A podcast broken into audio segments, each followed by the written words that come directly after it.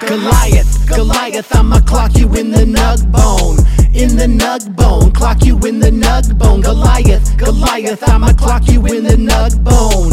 In the nug bone, it's time to send this pellet home. Y'all heard about David, right? Underdog pride of the Israelites. Cause when the Philistines came out to fight, Goliath was nine feet tall, that's right. So Saul and his army shook in fear. But David the shepherd said, Look here, I've got a sling and my aim is true. I don't need armor, I can't lose. He said, I'ma kill this Philistine. Five stones from the creek up in his sling. Goliath his sword to swing, but David struck him like that ding. Now he's a hero, that's not all. Special props from his boy King Saul. Jealous as his fame was increasing, cause David took the stone and slayed the heathen. Goliath, Goliath, I'ma clock you in the nug bone.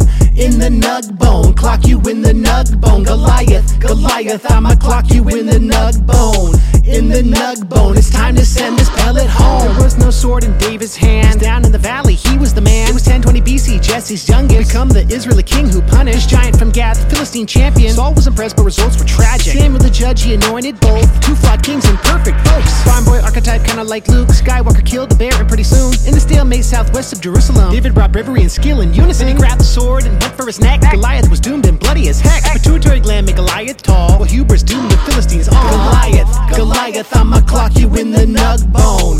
In the nug bone, clock you in the nug bone. Goliath, Goliath, I'ma clock you in the nug bone. In the nug bone, it's time to send this pellet home. Now that's what you call a metaphor for the little guy or woman or non binary person surviving against odds with courage and faith and skill and flavor.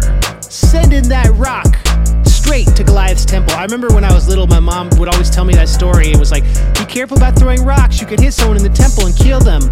And I'm like, you mean hit them in their religious place? No, the temple is like to the right of your eye, your ocular socket.